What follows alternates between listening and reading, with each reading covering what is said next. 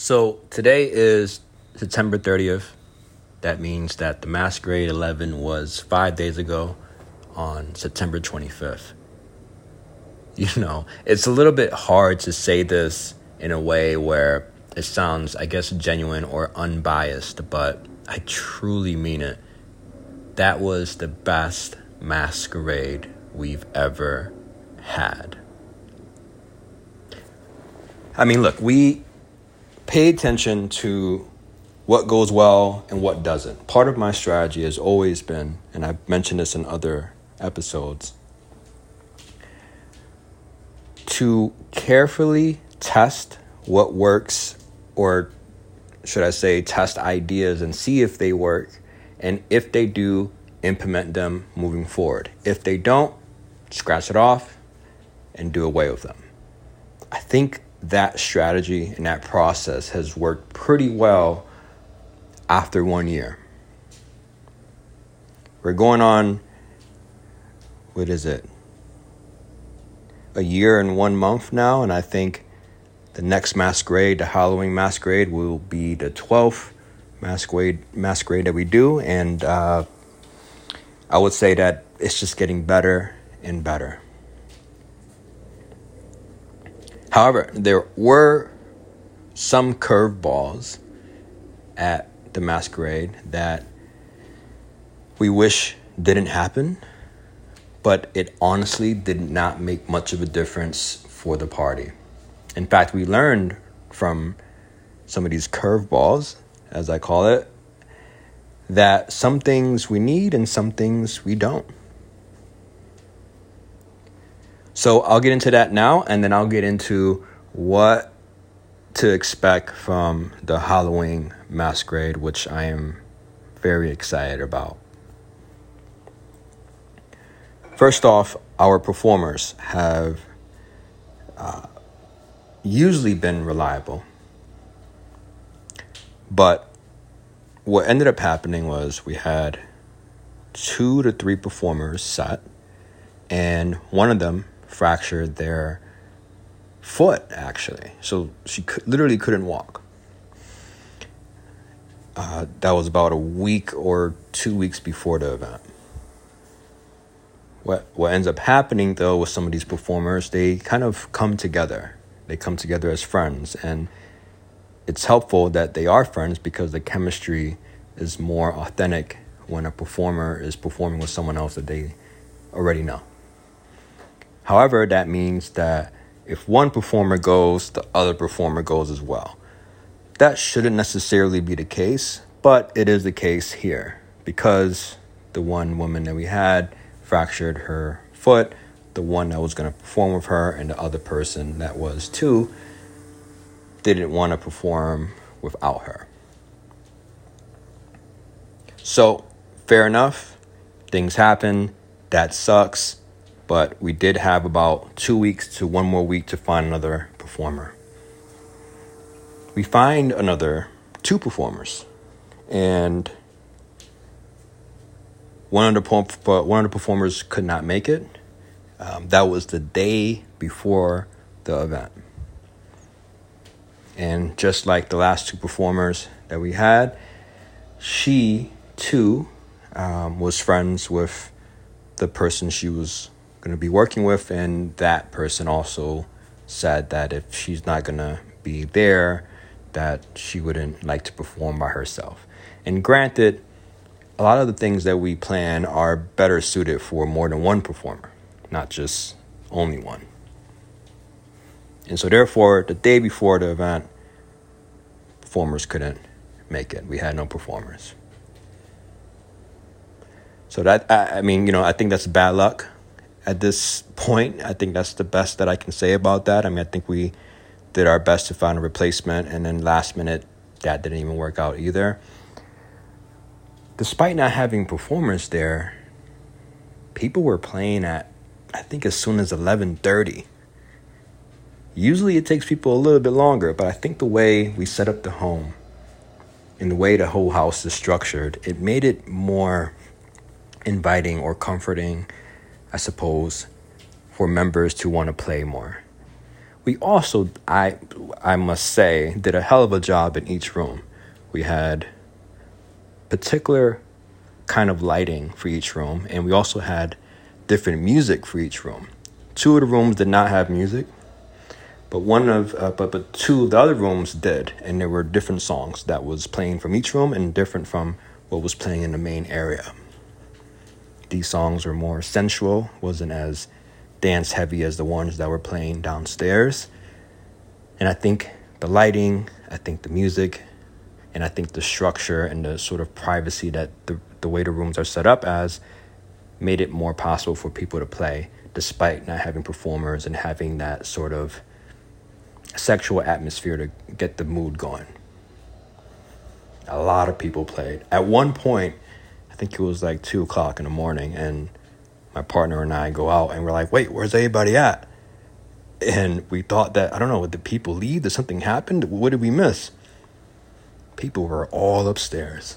So it was an amazing experience. Um, you know, we had a technical issue with check in. Simply, the only, really, the problem was just that one of the security guards' phones wasn't working so that was completely out of my control. Um, he just had some sort of bad connection for some reason. I think he had an older iPhone or I don't know. So I was scrambling to try to figure out the check in process and how to solve that at the very last minute. But I don't think members even noticed that, that, that there was even a problem there because by the time people were coming in, we've already solved that issue we had a sex machine, and because we didn't have performers, we couldn't utilize the sex machine the way we wanted. What we wanted to do was have one of the performers use the sex machine and then and then invite others to use it as well. So we had one. A couple people did use it towards the end of the night, but we weren't able to utilize it entirely. However, we had BDSM toys in the rooms. People use those. I won't go into details, but wow. Talk about a scene. um, anyways, we got in a lot of great reviews for this one. I'm happy and I'm grateful for that. Um, as always, you know, uh, we will do our best to, to make any changes um, to get the little things right. Um, I think there were some things in the bar where, you know, we didn't have enough ice at enough time or at a at a good enough time when the party started. There's a number of reasons why that happened. Um, one of them was simply, well, my car was parked in the parking lot and there was a bunch of cars behind it, and I couldn't get out, and I had to wait till everyone else got their car out. And so that's just, you know, it's it's it's one of those things where it's like wow, I did not think about that. And not think I did not think that if I have to get out for a second, you know, maybe I should my car should be parked last. It's it's so obvious now thinking about it, but it's like I didn't have that problem before, so it was unexpected. Um, there were some problems that came up uh, that were unpredictable that we actually did predict. We figured that, okay, this might be a problem, let's solve it now. So there were times where we were able to be proactive about some of these things, but you know, there's, o- there's only so much of the future that you can predict. And, uh, and again, that, that caused a problem with uh, getting ice on time. And, uh, and this was before the party. Um, what else? I think uh, coat check, it was the same exact problem. Uh, we needed more hangers.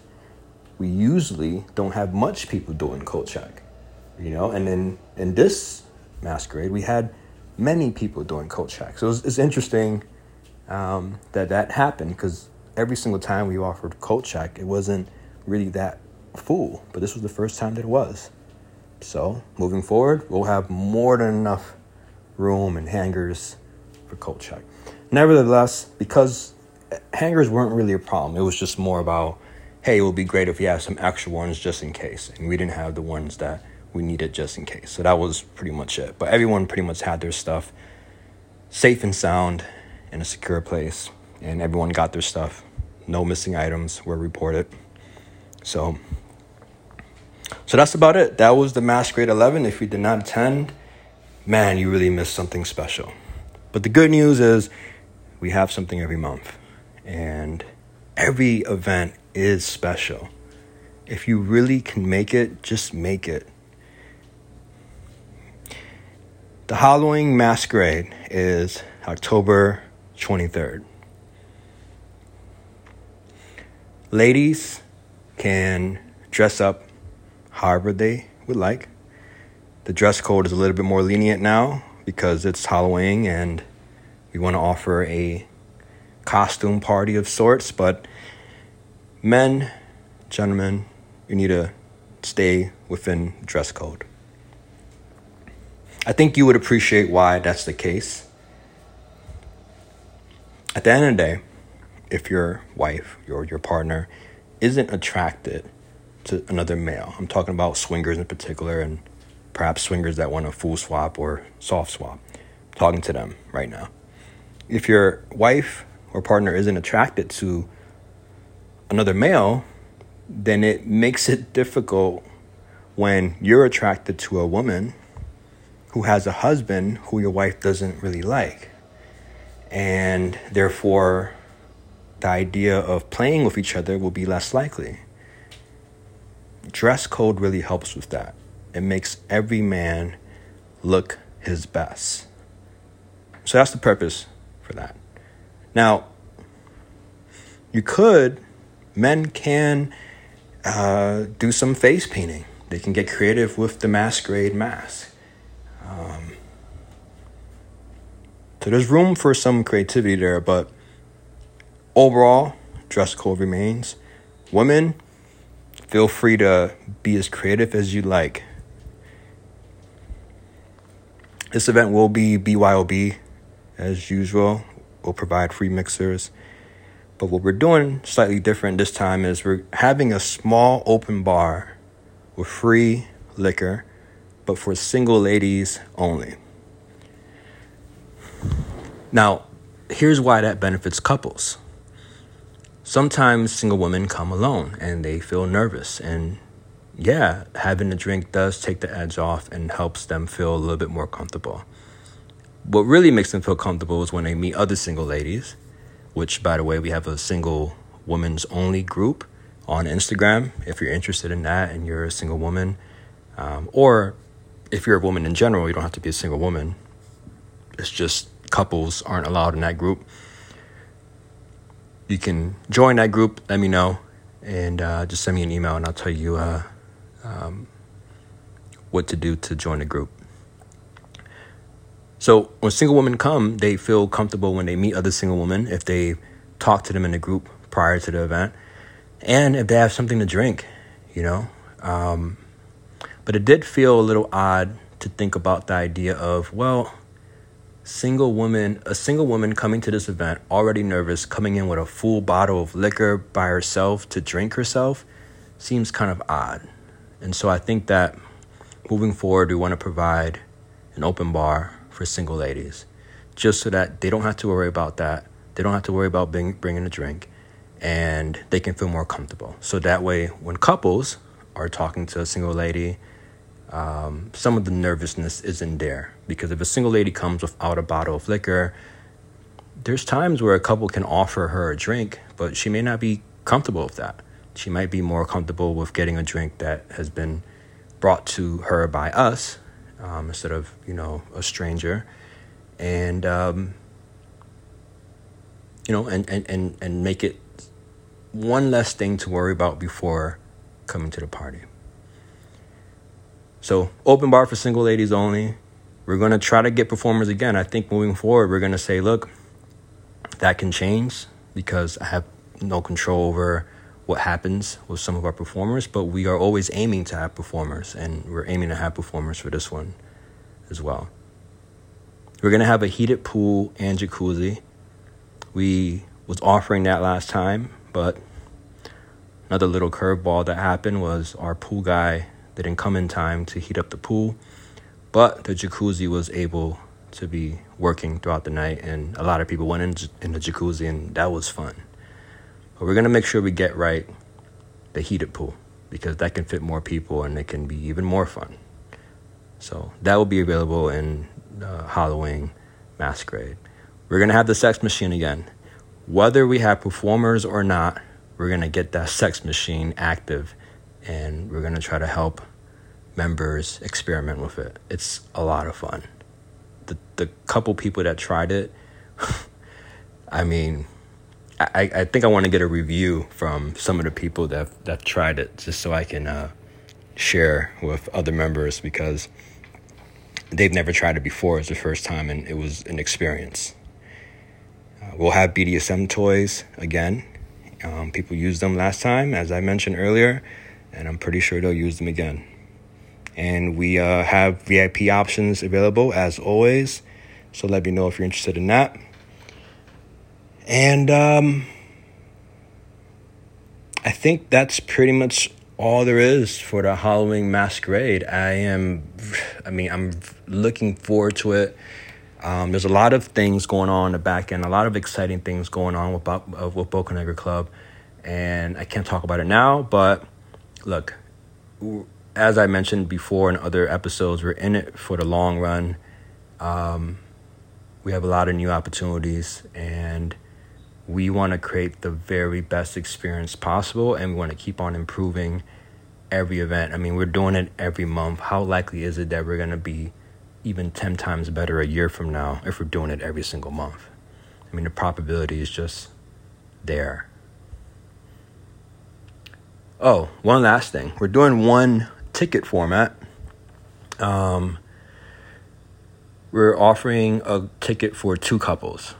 So tickets are 350 for couples but if a couple would like to bring another couple they can get one ticket um, and get it for 600 so they save $100 by bringing another couple. So you'll see that in the tickets uh, section where you can buy a ticket for two couples instead of just one and save a few bucks that way so that's about it. Um, I hope you can make it to the Halloween masquerade. It's going to be so much fun. And I'll see you there. I'm your host, Josh Bocanegra from Bocanegra Club. Thanks for listening.